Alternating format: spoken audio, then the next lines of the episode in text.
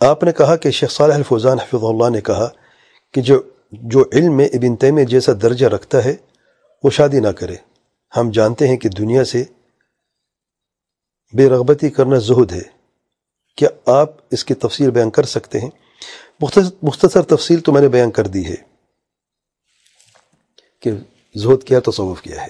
لیکن یہ مجھے نہیں پتا میں نے کب کہا کہ شیخ صالح فضان نے یہ بات کی، جو جو جو شیخ صاحب نے بات کی ہے، شیخ صاحب متمیہ کے تعلق سے وہ یہ ہے کہ جو سوال کرنے والا شخص ہے، اگر شیخ اسلام جیسا ہو جہاد میں، علم میں، اور شادی کی وجہ سے یا شادی رکاوٹ بن جائے، اس کی دعوت میں، اس کی جہاد میں، تو ایسے شخص معذور ہے۔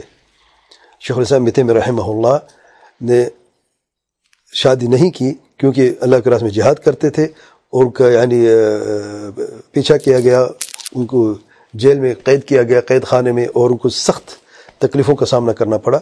تو اس لیے شادی کے متفرغ نہیں ہو سکے وہ۔ اگر آپ بھی، آپ کی حالت بھی ہے، جیسے شیخ سلام کی ہے تب تو آپ بھی معذور ہیں۔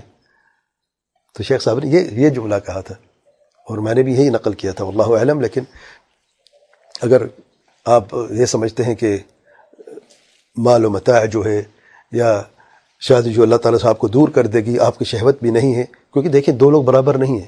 واقعی بعضوں میں شہوت کم ہوتی ہے۔ اور وہ شادی نہیں کرنا چاہتی، ان کو رغبت نہیں ہے۔ تو اس کوئی حرج نہیں ہے۔ نکاح کے پانچ احکام ہے کہ نہیں؟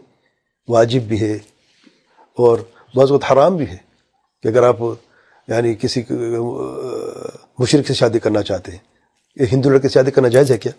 تو حرام ہے۔ تو نکاح کے پانچ احکام جاری ہوتے ہیں۔ اس میں جائز بھی ہے، مستحب بھی ہے، واجب بھی ہوتا ہے۔ جب شفت زیادہ ہو، آپ کر بھی سکتے ہیں۔